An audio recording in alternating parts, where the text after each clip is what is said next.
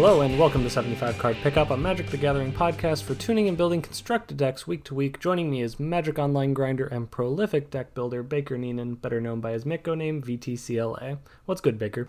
I'm doing good. New spoilers. Very excited. It's magic time. What are some of the ones you're most excited about? I mean, the cards I'm excited about are all all aggressive cards. Like I, the card I've got pulled up just to start with was Skyclave Pickaxe which is a an artifact equipment for a single green mana. When Skyclave Pickaxe enters the battlefield, attach it to target creature you control, and then landfall whenever a land enters the battlefield under your control, equipped creature gets plus two plus two until end of turn. So, in my mind, this lets you pile on damage very quickly.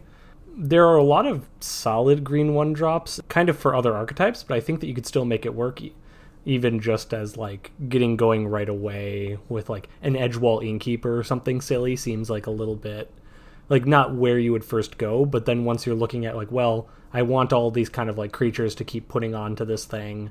I like the idea of more card draw so that i'm continuing to hit my land drops. Like something like that starts looking appealing to me. And then obviously there's just kind of other good aggressive creatures you can put this on like a fervent champion or whatever other red or white one drops, I would assume, because we have the the green white dual there as well. Something like that. I just want to I want to get attacking with this thing real badly. Yeah, and the, the reason you want green one drops is, of course, that it allows you to play a, a creature on turn one and then play this on turn two, and then immediately play a land and start attacking for, for two extra damage. So, yeah, the, the in, Innkeeper plan does make a lot of sense, just like a Gruul Innkeeper beatdown list, like we've seen a decent amount before. That was like back in shortly pre and post Oko standard that was somewhat popular.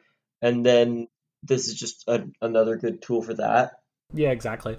Just being able to turn something sideways on that first turn for three damage and then hopefully keep drawing cards is is kind of perfect, even though the the creature isn't exactly what you would think of in an aggressive deck, right? But that was my first inclination was to go for something like that. Gilded Goose also seems like a potentially interesting one, just because evasive two power flyer right away is interesting, and you don't always need to use that mana the first turn anyway, so you can kind of get away with just suiting that thing up. Eventually, you might have to tap it for the for the mana, but then and miss your two points of damage. But then once there's nothing else going on or you've used the food, it's pretty free to attack again. Oh, I just remembered it also re-equips for two and a green. It does have a regular equip cost. All that cycle of the colored equipment artifacts are very expensive to re-equip. They kind of get around that by getting your first equip free, which frequently that's what you want anyway. What you just needed to start making an impact right away, and then it can be a mana sink later when you don't when you have mana lying around. Yeah, so I actually was pretty excited for this card as well, but I was thinking about it less in standard than I was in modern because obviously fetch lands turn this up to 11. It's tricky to like make all the pieces work together. So like one thing that's really cool about this is just pairing it with Steppe Lynx and then they printed a red Steppe Lynx. So you can just kind of play 12 Lynx with this and then since you have so much of that effect now, like, and you just stack this on a Lynx, then you get to start looking at cards like Wrenn and Six or Renegade Rallier, which are ways to like rebuy fetch lands to make sure that you get like this continuous chain of lands to just pump out a ton of damage every turn. And then also maybe like those can play into some sort of longer game because they're getting you this mana advantage, or Renegade Rallier can just bring back a one drop if you need threats. So I was I was kind of interested in that shell. The main problem with it is that by far one of the most popular meta archetypes is prowess decks playing for Lava Darts, which makes playing eight copies of Steppe Lynx a pretty sketchy proposition.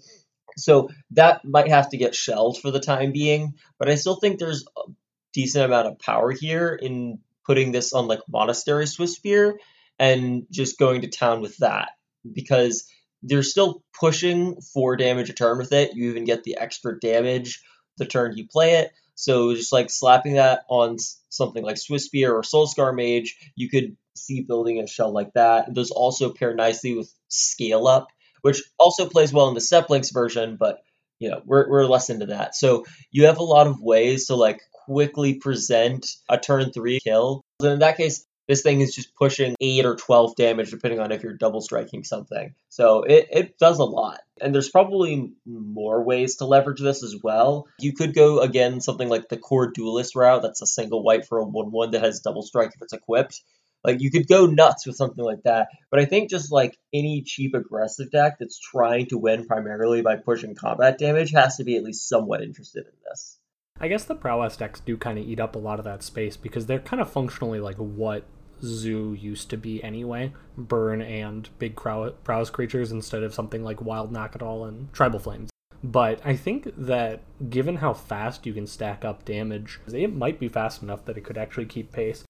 All right so i have another aggressive card that i'm pretty fond of and i'm sure you're going to love. So this is luminarch aspirant it's one and a white for I believe a human cleric. It is a one one, and it says at the beginning of combat on your turn, put a plus one plus one counter on target creature you control. so the floor here is you, you play it main phase one, it targets itself, it's a 2 2 now. Next turn, you untap, it targets itself again on your next combat, and you're attacking with a 3 3. So then it, it's just Watch Wolf, and but it's going to keep growing every turn. Now that's if you're targeting itself. The thing is, this doesn't necessarily use counters on itself that well because its base power and toughness aren't amazing. It doesn't have any fancy keywords or anything. If you start pointing these counters at something with flying, lifelink, double strike, any type of keyword, those get a ton of extra value. You can also use them to just punch through like whatever stat line gets you the cleanest attacks. So if you have like a 2 3 and a 3 4, and your opponent has a 3 3, then suddenly you have two 3 4s and you're pushing 6 damage instead of 3, which is a lot more value than just the plus 1 plus 1 would typically entail. The rate on this is insane, the flexibility on it is amazing. It also plays into a lot of synergies, like Conclave Mentor is still a card in standard. So this is easily the best way in standard to distribute plus one plus one counters currently. This two drop is just like one of the best white two drops they've printed. And I expect it to be an insanely important player in standard for the most part, and quite possibly even bridge over to Pioneer, depending on like what other tools you can find access to for it. Yeah, this card jumped out to, uh, uh, to me right away as just powerful. Like I tweeted about it, and I kind of got like a mixed response, and I was I was feeling like, am I just misevaluating this card for a minute? So I'm glad that you brought it up because I think this card's great. Following up a one drop with this means that your opponent is put into this kind of awkward position where they have to kill your value two drop, say with a stomp or an eliminate or a heartless act or whatever, but the one drop is still hitting them in the face over and over. All they've done is remove future power, really, not actually solved the, you know, probably three power attacker that's already hitting them. White also has Seasoned Hollowblade, and dumping counters onto a creature that can gain indestructible is a tried and true tactic from like a year ago's standard, where Adanto Vanguards started getting soaring counters, and they just became impossible to deal with. Even if the Sorin was gone, it still was hitting you for six and you couldn't kill it. There's not really great exile removal around right now. I very much like this card. If there is a mono white deck, I assume we're playing this because this is a great two drop. All we need is some good one drops to back it up uh, that actually function with it. Unfortunately, it's a cleric. Why does it have to be a cleric? Yeah, because you want to curve the one party member to the other. I think you'll be fine. I know. If I'm if I, that's all I'm doing, I'm probably okay. They still have to kill my Luminarch aspirant, and then my two three is now bigger than any future stomps, and I'm probably just okay with it, right? Yeah, and you could just play the warrior next turn. Exactly, and then just play season Hollowblade. But that's like the great thing about this, right? Is it's like it's kind of got pseudo haste. You can play this on turn three, and obviously you would have preferred to play it on turn two. But like if you draw it that turn, you can still just put it down get the plus one plus one counter onto your two drop or your one drop or whatever. That's good. White doesn't get very much pseudo haste or actual haste. You're you're also gonna place a f- somewhat high value here on like having access to evasive creatures. I think when building around this, this is gonna encourage you to put more flyers in your deck when you're building these mono white archetypes. It's unclear what that looks like. I didn't see any particularly exciting flyers. There's uh, like a one mana one one flyer with some text that's not super thrilling.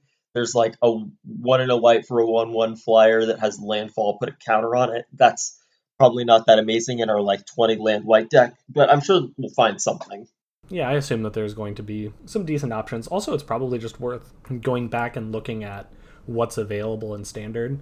Actually, now that I say that, one of the cards that's probably just great with this is Selfless Savior. Because if they can't actually kill this thing, it grows pretty quickly. You, you could either use that to really put them in the removal bind, where you have two important to kill threats and their first removal doesn't get either, or you can just make this the one it must kill threat by just having it stack on itself and Selfless Savior can just play defense there. And that'll kind of depend on how much removal your opponent generally has access to, or if you're able to grow this out of damage range using the tempo that Selfless Savior buys. Uh, and either way, just having Selfless Savior is another way to sweep Wraths because that is the one weakness of this card. So strong options there where I, I think that makes me more excited for this white deck in Standard. It is worth noting also that the more popular removal spell, and this could obviously change because it's a new format, but the most popular black removal spell has been Heartless Act. And as soon as this thing puts a counter on itself, Heartless Act misses. I mean, it technically does something, just it's not something anyone wants to do. So I think that that's a, a small aspect of this card that's actually worth noting. The fact that this is cleric also kind of matters for another card, Taborax Hope's Demise. So that's two in a black for a 2 2 legendary demon cleric. It has flying. If it has five or more plus one plus one counters on it. It has lifelink, and whenever whenever another non-token creature you control dies, put a plus one plus one counter on Taborax, and if that creature was a cleric, you may draw a card. If you do, lose one life. So this and there's another cleric tribal card, Orah Skyclave Hierophant, two white black for a legendary Kor cleric, lifelink for it's a 3-3 and whenever it or another cleric you control dies return target cleric with lesser converted mana cost from your graveyard to the battlefield. These together are pretty nice cleric tribal payoffs but and there's also some cool plus one plus one counter synergy involved there. So I was looking at building a Conclave Mentor deck, and I think between the Abzan Triome and the white black DFC land, you are likely capable of splashing these black cards into a white green deck that's built around Conclave Mentor pretty reasonably. The question is if you're willing to. I think we might be missing like a good sack outlet. You kind of have the Ozolith as your way of doing an Arcbound Ravager impression, kind of, where you can sack a creature with some counters on it and just like jam them all on a different one. For example, Taborax is a pretty good use of that. Just have like an 8 8 flying life like You could also just try to build straight black white clerics, and obviously Luminarch Aspirant is still going to be good there. But I, I just think that's like a, a potentially interesting way to take the mentor decks in standard is to just like say, hey, our two best cards are clerics. Let's explore that further. Yeah, it is. It is nice that the white black cleric is effectively just wrath protection if you're curving out basically only he will die because he will pick up your three drop. Your three drop will pick up your two drop. If you played a one drop, the two drop picks up the one drop. And so all they've really done is play a, uh, a way to remove uh, what's his name, Aurus or something like that. Orah Skyclave Hierophant. Aurus is Omega Ruby Alpha Sapphire. Not at all what I'm yeah, thinking. exactly. Orah, okay. So that card's decent. I I really do like the demon. The demon seems like it could be very interesting, especially with the aspirant. I'm not like totally sold on it. A lot of the busted cards have either been banned or are about to rotate. So it's possible that we're just moving back to a very fair standard where something like just making a bunch of large creatures via all these plus one plus one counter synergies and drawing some extra cards while you interact because Taborax has what would you call it like a Midnight Reaper ability, I suppose. Like that could just be good enough. Yeah, and there's also like some nice hedge against Uro you get pretty freely because Scavenging Ooze is one of the best ways to abuse harden scales effects anyway that is available to us. So you can get your mileage in at stopping them from burrowing you without really interfering with your deck's primary plan. There are fewer clerics in this set than I, I was hoping for sure. I think we might need like another cleric or two before this shell is quite worth it. That's like actually leveraging our counter synergies. But once once we do, I, I think this weighted build is potentially promising. There's also like in Pioneer and I suppose maybe historic, depending on what cards that has and eventually gets. uh, there's some promise to building a collected company version of like the scale stacks before that hasn't really made sense because you've just always had walking ballista as one of the best cards in your deck and it just doesn't work with collected company at all. And obviously losing walking ballista hurts from the ban announcement that took out heliod ballista. But now you still get collected company as like a powerful way to abuse that. And also, I think there was one of the early ways that people were using scales didn't actually lose that much from the ballista ban. And what people were doing then was they were trying to curve pelt collector or experiment one into winding constrictor. The thing is, Hardened Scales wasn't even really very good in that shell because it doesn't actually work with Experiment 1 and Pelt Collector very well. They just grow to the same size they were going to anyway, but they do so slightly faster, but they don't do even do so faster because you had to take a turn off to cast Hardened Scales itself. The addition of Conclave Mentor was actually a huge deal for that archetype because now you get redundancy on the actually good skills effect, where now you get to start attacking with a 3 3 on turn two so much more reliably. And Collected Company now having two scales effects to find seems pretty decent as well. And Luminarch Aspirant could also be another promising tool for that deck as another two drop that can stack onto this. And I think the plan here is to just go Pelt Collector or Experiment 1 into Constrictor or Conclave Mentor into something like a Rishkar or any three drop that has counter synergies and triggers the pelt collectors. So like Yorvo is probably too hard to cast, but something like a Yorvo would make a lot of sense. Then you get to start attacking with a five five. You also just get to use Clocos to give you some wrath protection pretty nicely. So I think that could be pretty promising and is something I, I want to explore with the new set, or maybe even before the new set comes out. That might be a nice little side project while while we're waiting for the, the new cards to exist. So all right, so what's what's the next card you want to talk about? Ooh, the next card that's actually on my screen is Nighthawk Scavenger, which I feel like is a card that you probably wouldn't like, but I would. So this is one black black for a star plus one three. Its power is equal to the number of types of cards in your opponent's graveyard plus one, and it has flying, death touch, and lifelink. Yeah, it's a it's a Nighthawk that starts with one less power but has the potential to have way more power. I think it's pretty medium if your opponent's on control or something of that like. It's just, you know, it's just a ball of stats at that point. In any sort in like a mid-range battle, it's still a giant evasive threat potentially, especially just scaling into the late game where it actually will reasonably have just like 6 power or whatever can be quite relevant. And against aggro, this card is just bonkers this comes down, it will guaranteed at least trade with something. It gains you some life. It probably brick walls, you know, all of red small creatures or whatever. It makes chump attacking with like annex tokens just sound awful because if they if this thing is like 3 or 4 power, you have to attack with 5 tokens just to equalize the Nikon, the the scavenger. And unlike many of the creatures that kind of just their their role is to hold the ground or gum up the board for the the longer game deck to take over, this doubles as that and also the Bane Slayer that closes the door. Because once this thing is up to four or five power and you've stabilized otherwise, it just starts hitting them and grows your life total out of range. Like I don't know that this will be a main deck card all the time, but this will be a very powerful sideboard card at the least for any black deck that needs to play against aggro ever. Assuming that that's part of the metagame, this card's going to see a lot of play. It's probably not as big as you think it is on average. Since it only cares about your opponent's graveyard, there's a pretty limited capacity to inform how large it is with your own deck building and your own actions.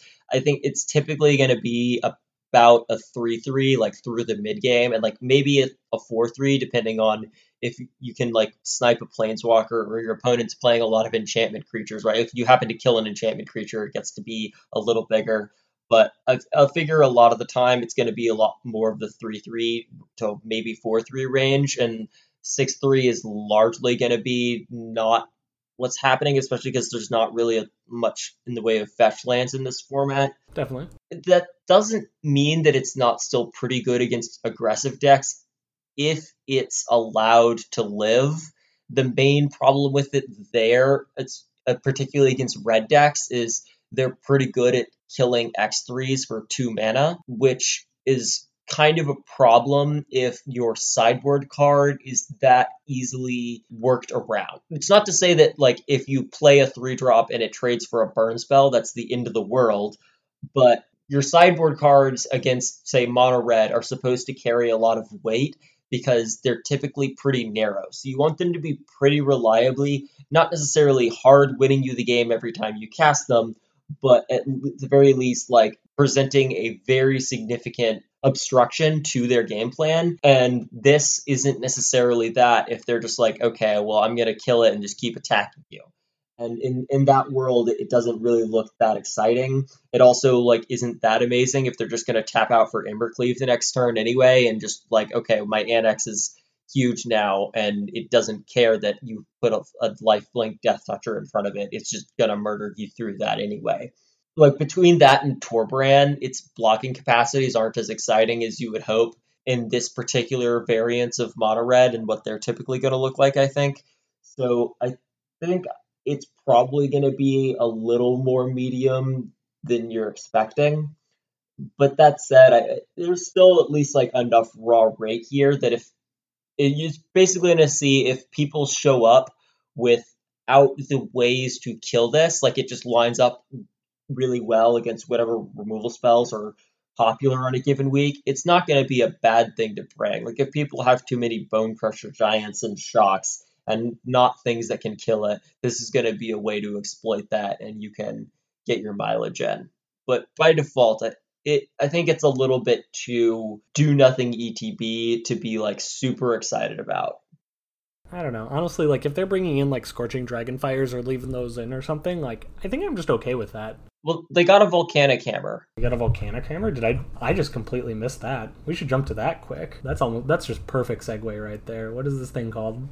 So Roil Eruption is one in a red for a sorcery. It deals three to any target, and it has kicker five. And if you if it, you kick it, it deals five to any target instead. Mostly, you're just going to be volcanic hammering people in the face or in the creatures if they're presenting an annoying blocker, like our Vampire Nighthawk ripoff, or maybe if they present some kind of two drop that wants to like take over the game, a la Conclave Mentor, Luminarch Aspirant, get you some board control early, some burn damage late, classic red card, slam four in every aggro deck. This card's great. It's not an instant, but it doesn't need to be, and burn actual burn is great. I guess while we're talking about our lightning strike replacement, I'll bring up our lava coil replacement, which is one in a red for a sorcery. It deals four to target creature or planeswalker. I don't have the translated name for it, but this card is, I think, better than lava coil. The exile clause again missing from this one, but I care less about that than getting to kill planeswalkers. I think that's like a huge deal for this type of removal effect makes it a lot more main deckable so that you aren't like getting into a mid-range war and just staring down something pretty useless. So this is something that's actually I've been thinking about. How important are planeswalkers after War of the Spark rotates? Because obviously they've been this huge facet of the game for a while, but it was a lot of stuff that's going away. Ugin, I mean, this this card's probably not doing anything to Ugin. Let's be real. Well, if they downtake it, right? If they like have to minus three or more it, then it just kills it. I just assume that once the Ugin's already resolved its minus X, the game's basically over anyway. But it's possible. Well, if you can just kill it for two mana and redeploy something, I think that's a pretty like it's basically just a wrath, right? Well, it's just they're also at the point where they're able to they've kind of assembled all their resources at that point. That's true. They do have a lot of lanes in play. But if, if you're a deck that doesn't just automatically lose the late game, for instance, like you can have your own control tools, and then being able to kill their Ugin back is a pretty big deal. Yeah, something more mid range probably plays this card, but I almost want to just like sidebar on actual spoilers. Like, what what planeswalkers are going to be like a defining part of the standard? Do you think? Just because, and this is looking looking to last year's too. Big Garruk is reasonable. Ashiok for five man is reasonable. The Elspeth with Escape is maybe fine. She probably actually is part of the the mono white deck. She piles on damage fast. That's a possibility. Uh, Jace Mirror Mage, the new one, I think is potentially decent. The Royal Scions probably still does some work here and there in sufficiently aggressive or draw to focus blue red decks. Important to note that the Royal Scions no longer is just nerfed by the existence of Narset. Like that that was always the most embarrassing thing to happen and why you could never really play it against like in a blue mirror was because they play Narset and your planeswalker is now just embarrassing. Yeah, and then the five mana Vivien that makes three threes and uh, lets you play cards off the top of your library. Ooh, yeah, I forgot about her. And importantly, she starts at three loyalty and pluses to four. So you actually get to kill her for two mana. Like the Royal Scions is a planeswalker that's around, but like you don't get to kill it with this two mana deal for kind of the same thing. Teferi Master of Time is on five loyalty by the time you can point at it. Jace is either on five loyalty or has drawn a card. In terms of value points at you're either getting a planeswalker that minus already, or you're hitting Vivien, or you're applying like a small amount of chip damage and then finishing it off. Which is reasonable. You're in mono red, so maybe you're you're doing that anyway. You're not necessarily even mono red, but like you're you're just doing these uh, any of these things is just like a very reasonable thing to back up your two mana removal spell that can take out three or maybe even four drops. Like it's a two mana removal spell that can kill Questing Beast. Granted, not at instant speed, which is maybe an issue with Questing Beast, but you know th- that category of creature, like reasonable four drops, it can kill. But then also like still have the efficiency necessary to be decent against two drops, and also have the flexibility to be useful in once your opponent's playing cards like Planeswalkers. I mean, it seems like a solid card. It's the sort of card that, like Lava Coil, will probably just depend on what is being played and will vary week to week on how many, if any, you should register. Which, that's like a good place for removal spells to be. Ooh, okay, let's stick on theme with red cards, since you brought up Volcanic Hammer, the new one. Uh, Kargan Intimidator. One in a red for a creature human warrior. Cowards can't block warriors. Uh, and then for one mana, colon, choose one that hasn't been chosen this turn. First, Kargan Intimidator gets plus one plus one until end of turn. Second, target creature becomes a coward until end of turn. And third, target warrior gains trample until end of turn. So obviously, just a good way to push through damage. Getting to deny one creature from blocking every turn is pretty big if you are primarily playing warriors. Although I don't know if that's necessarily super realistic per se. Uh, but even just like your creature can't block my 3 1, that's probably going to be one of the larger creatures in the average red deck. And especially if you're pumping it again to 4 2. So it's like a decent mana sink. A 3 1 for 2 is a large enough body that it's capable of pushing a fair amount of damage when you play it on turn 2. So I think this is just on rate a reasonable 2 drop, and especially if you're of course, trying to be an Embercleave deck where you value a body like 3 1 even more because it lets you just push these huge chunks of damage. But I think this is probably like slam 4 of in red Embercleave decks, and maybe you think about it more in other types of red decks. Like, I don't think this necessarily crosses the bridge to Pioneer or anything unless you actually end up playing with a ton of warriors. This, in terms of like, if you're trying to beat down with primarily creature damage and not burn damage, then this is probably one of the better red cards that you're going to have access to in the early turns. I think this card is fantastic. One, any card that I want to draw multiples of is is great because this can only make by itself one creature a coward. But then when you're talking about being able to pay two mana, make two creatures unable to block, you can just start ignoring what they do. They no longer can really answer your board via creatures. They have to wrath it or they have to kill things, and that's those are the only options. So the fact that like the third and fourth one of these are actually probably better than the first one is a really interesting place for a two drop to be. The plus one plus one works incredibly well with Embercleave, of course, because double strike and trample are both things. I think that the the third ability, target warrior gains trample, is probably not that relevant. And kind of like final point, this thing can force trades probably because you can choose to make the creatures that don't trade or that trade well, like say a 1 1 token or whatever, not able to block this. So they have to throw away, you know, their three drop X3 or whatever in order to get this off the battlefield. Now, the the flexibility on this card combined with the fact that it, fact that it's just a three power attacker is huge, especially if everyone's going to be trying to play a bunch of tap lands and oh boy, have I seen some people's lists where we we really just want to play Guildgate Tribal that day. Just being on the play and resolving a three drop or a three power two drop is big. This thing seems like it's going to do a lot of work, and I'm excited to play it. I mean, not a whole lot to say. It's just incredible value, but it's it's one that uh, I don't know. It feels like it got spoiled, and everyone was like, "Wow, that's cool. Cowards can't block warriors," and then that was it. yeah, this this one's actually a constructed card. Like Boldwyr Intimidator it's obviously like a sweet casual card, but it's a seven mana five five. You're not going to put that in constructed. This is this is just actually reasonable. You can just play this one. Is Norin the Wary a coward? He's not apparently. He's actually a warrior. This is this is an outrage. He needs to be retroactively made a coward. Not that he can ever block anyway, but that's kind of wild. So Nick has to leave a little early, but before we close off the episode, I do want to talk about probably just my favorite card from the set, which is Sea Gate Stormcaller. So this is one in a blue for a 2 1 human wizard. It says when Sea Gate Stormcaller enters the battlefield, copy the next instant or sorcery spell with converted mana cost 2 or less you cast this turn when you cast it.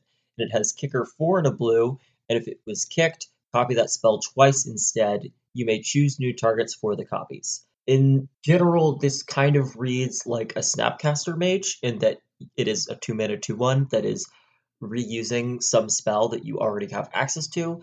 And while this is not entirely a terrible comparison, it is somewhat misleading in that while Snapcaster gains a lot more about flexibility, both in what it works with and timing, though there are certainly some things that do not work very well with Snapcaster but do work with Stormcaller, we'll get to that. Stormcaller is just much more efficient. So while with Snapcaster Mage you still have to pay your mana for the, your second copy of the spell, with Stormcaller you don't. So if you're comparing, say, spell snap spell to just Stormcaster spell, you're going to save one or two mana of the Stormcaller, and depending on the circumstance, you could save even more than that. For instance, if you wanted to kick a spell. If you kick an Into the Roil for 4 mana with a Snapcaster Mage twice, that costs 10 mana. To do it with Stormcaller costs 6. So the mana savings can be a pretty huge deal and can make this more compelling in, in certain spots even than Snapcaster, which is to say nothing of the formats where Stormcaller is legal and Snapcaster isn't. So I think this card is pretty strong in approximately every constructed format. So I figured I'd just run through those and talk about at least one idea from each of them that has me excited for a deck that could be quite strong.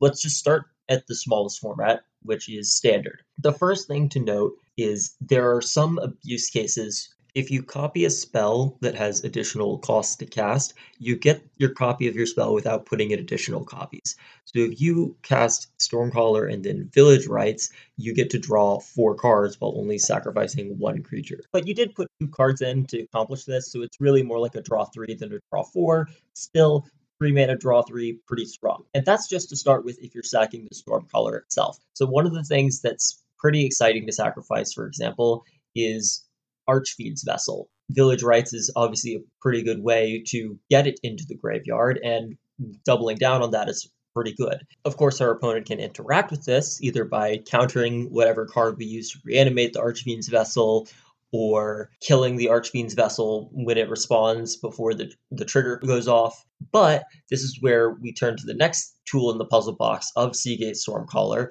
which is discard spells. In the same way that Snapcaster Mage really likes being paired with counter magic, Stormcaller benefits a lot from being paired with cards like Duress, like Thoughtseize or Inquisition of Kozilek.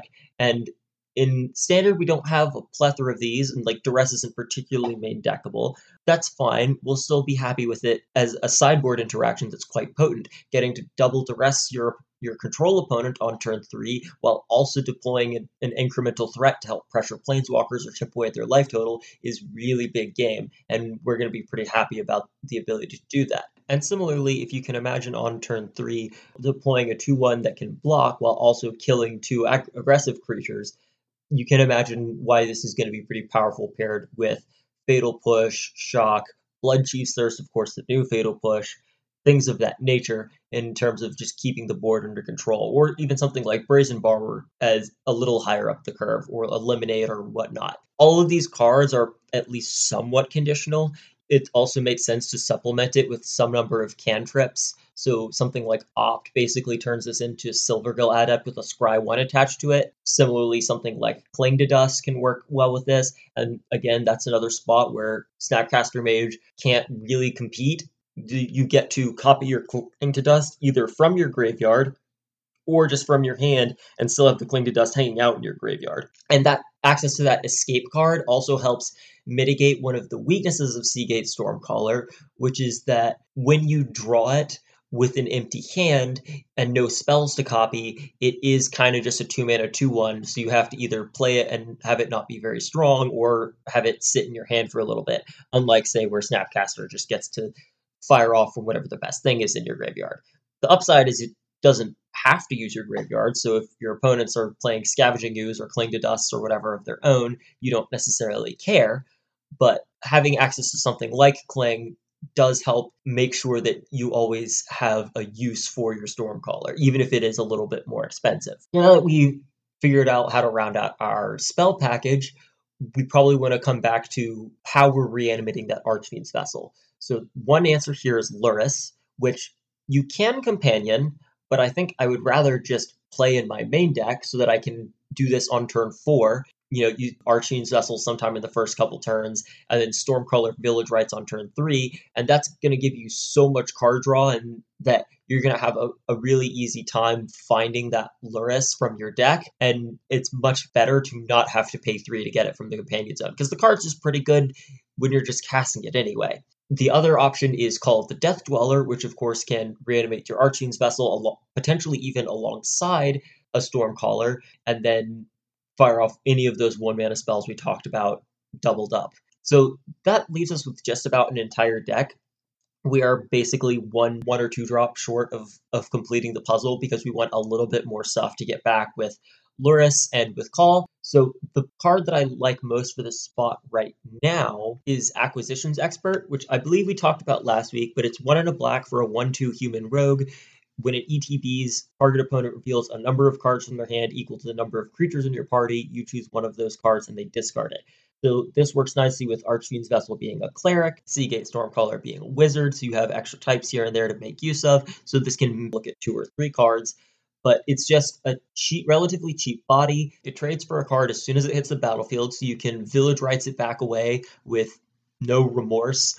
While it is not the strongest rate of creature, it I think is sufficient enough to to do the job. And we've got some pretty powerful stuff going on here in terms of just making five fives pretty cheap, stripping our opponent's hand of resources, and we'll of course look to fill out the sideboard with as much as possible cards that either fit the description of something that is a cheap creature that can be returned with Lurrus or Call of the Death Dweller, or something that is a cheap spell that can get kicked with Stormcaller, though it is certainly not out of the question to just put cards that don't fit that description and just rely on our core shell to still have a lot of flexibility and baseline use cases that we don't need to worry about breaking it up a little to fit in some particularly powerful card that is good against our opponents, say the negates of the world. A lot of these rules we talked about for the kind of things Stormcaller likes and doesn't like are going to hold as we move up into the progressively older format. So if we look to Pioneer next,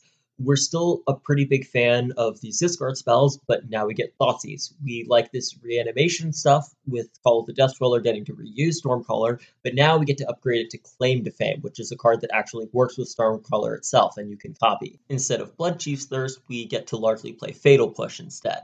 Also, maybe pick up some other interactive spells, stuff like Abrupt Decay or Assassin's Trophy, which brings us to another option, which is playing a third color. While Uro is also legal in standard and quite strong, the mana in standard is a little shaky, which is not to say that a Stormcaller Uro deck isn't out of the question, just playing Sultai anyway, because a lot of these cards are quite strong. But one of the things you'll notice when building with Stormcaller in these formats is that you really like having a lot of black mana available to you because you want to play a lot of these cheap black cards that work well with Stormcaller. So, like the discard spells, the cheap removal, some sometimes even the cheap cantrip stuff like Village Rites and Call, which then makes it difficult to actually cast Uro reliably. And that is going to take some tweaking of the mana base, even in Pioneer, as we look to cast Thoughtseize and Fatal Push on turn two, but then still reasonably cast Uro on like turn four or five or so.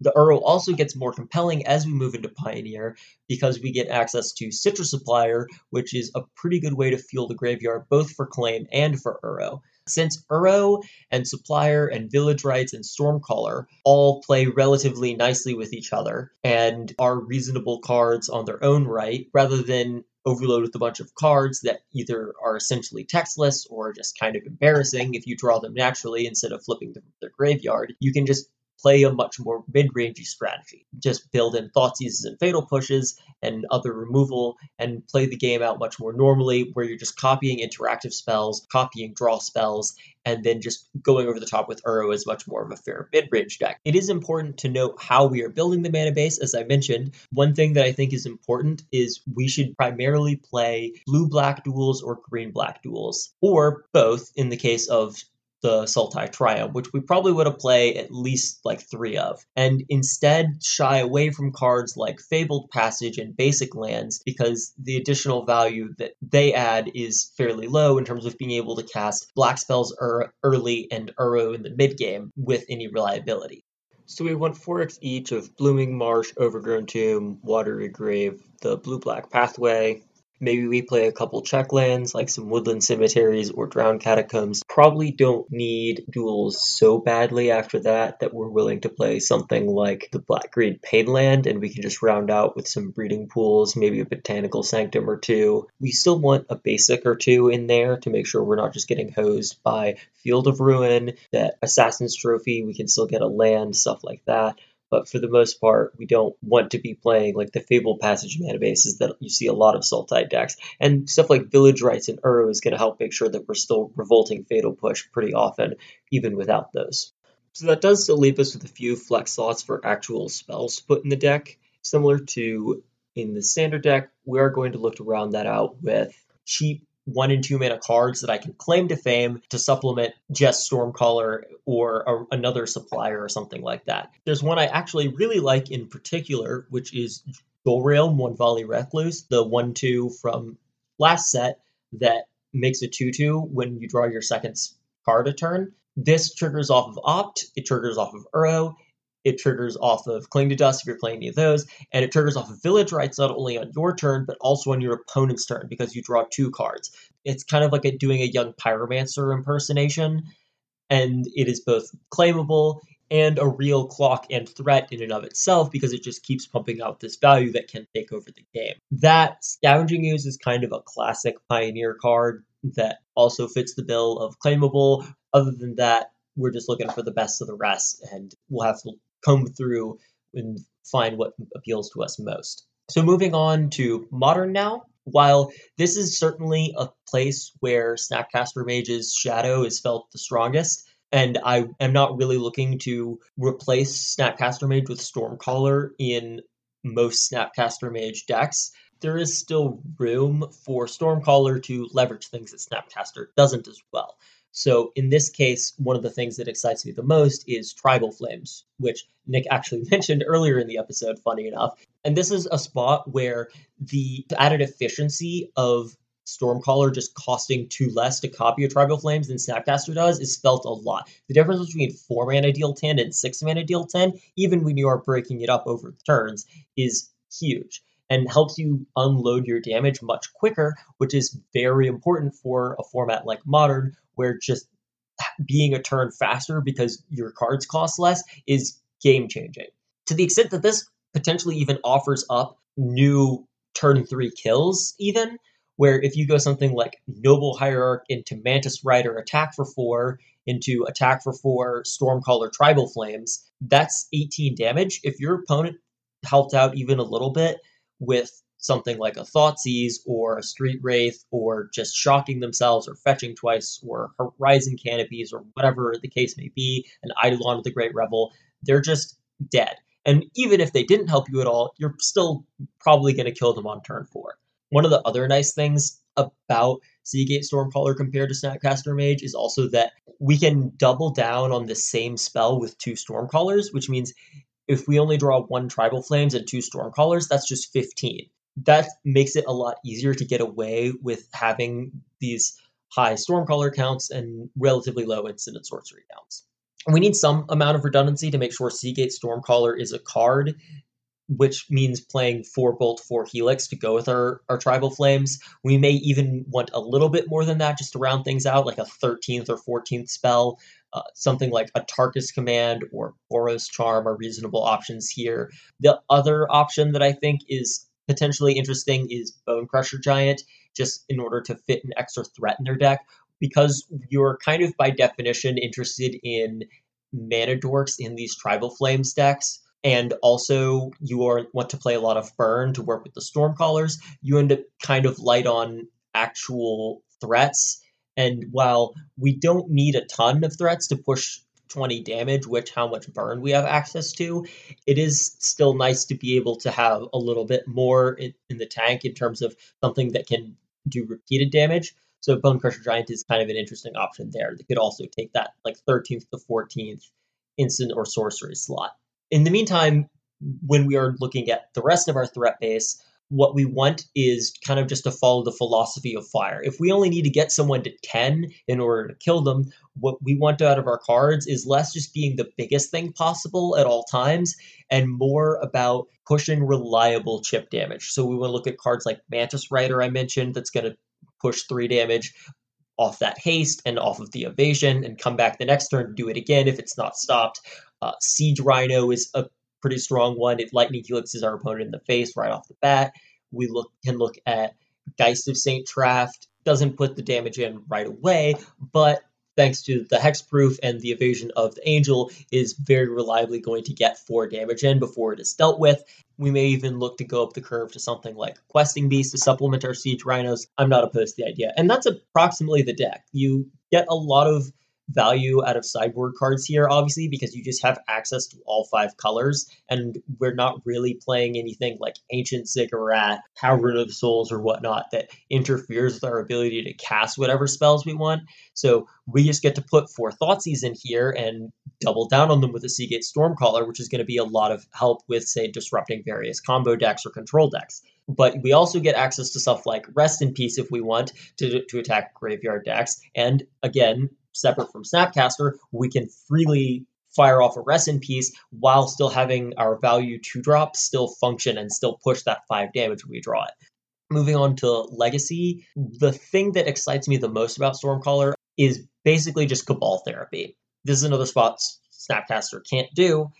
When you can play turn one Cabal Therapy, then turn two, you drop a Stormcaller, and then you Cabal Therapy, sacrificing it immediately. And you just get to strip their hand twice huge hand disruption effect there. It comes down on turn two. It's a little bit slow for something like a Belchers of the world that are just trying to force check you, but it's still pretty potent in terms of shutting down something like Storm before they can combo off most of the time.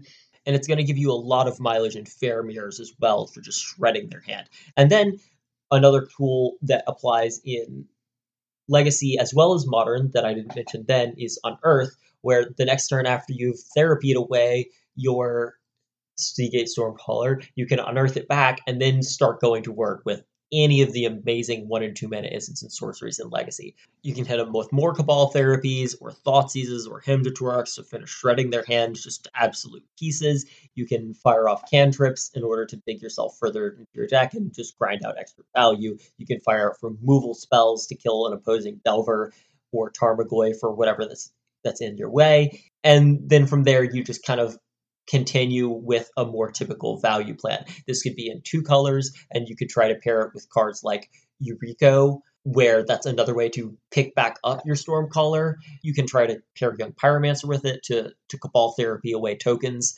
You can try to pair green cards with it, like Uro and Oko, that are just generically busted. If you need white cards for some reason, you can go into Esper. The the core is just built off these busted legacy cards in general and is so flexible that you can kind of do whatever you want with it. there's still vintage, I suppose, is the last format. There's not really decks so much in vintage. I don't think this is necessarily going to be an all star, but you can see how it would fit in just because copying an ancestral recall or a time walk or even like a demonic tutor is so high above anything reasonable and also helps you get around cards like mental misstep that would attempt to shut down your recall. Where now, if you go this recall, you're going to be up a bunch of cards, and there's nothing your opponent can do about it, short of well, Flusterstorm. I suppose. You also just get a lot of baseline options, stuff like Ponder, Preordain, Brainstorm, Gitaxian Probe, any of these restricted cantrips. Cards like Thoughtseize aren't necessarily at their best in Vintage because people's starts can be so explosive that they're too slow, but there will still get, will be decks and matchups where you have some amount in your deck and you can turn to those as another thing to copy. Ancient Grudge is one that shows up particularly in Vintage, but is also present in Modern Legacy if the right meta calls for it. That you can double off of this, but not Snapcaster again. Paying three mana for a 2 1 and 2 shatters, pretty big game in this format. But for the most part, this is just like a high ceiling in terms of copying Power 9 cards, and a relatively low floor of, hey, it's a blue card, you can always just pitch it to Force of Will. And that about covers all our formats. So I think that's going to about do it for this episode. And we'll turn back to past Nick, who has already recorded the sign off for us. All right. So that wraps things up for this week. So if you want to find us on social media, you can find us at 75 Card Pickup on Twitter. You can find me at Nick and Prince. And you can find Baker at VTCLA1. The one, of course, means the number of weeks that we have left until we finally get standard rotation. Yeah, sounds about right. Yeah, I'm excited. I am, I am so ready for standard. Like I've liked historic, but uh, I don't really want to just play endless goblin mirrors. Muxus is uh, is fun, but not necessarily. It's a lot more fun in, on games one through five than games 100 to 200. You know. Yeah, it, it does look like it gets old pretty quickly. And there are a lot of cards from last year that just never saw any play because so many of the other things were overshadowing them, like basically all of Ikoria that wasn't a companion, for example. Yeah, yeah, and just like the things that got hosed by prison effects and stuff, like you were mentioning with Royal Scions earlier. It's like it's nice to get to play with your cards and have them have text. I think that there's probably a lot of hidden gems from last year that are going to show up in the near future. We'll have to find out. See you, Baker. Bye.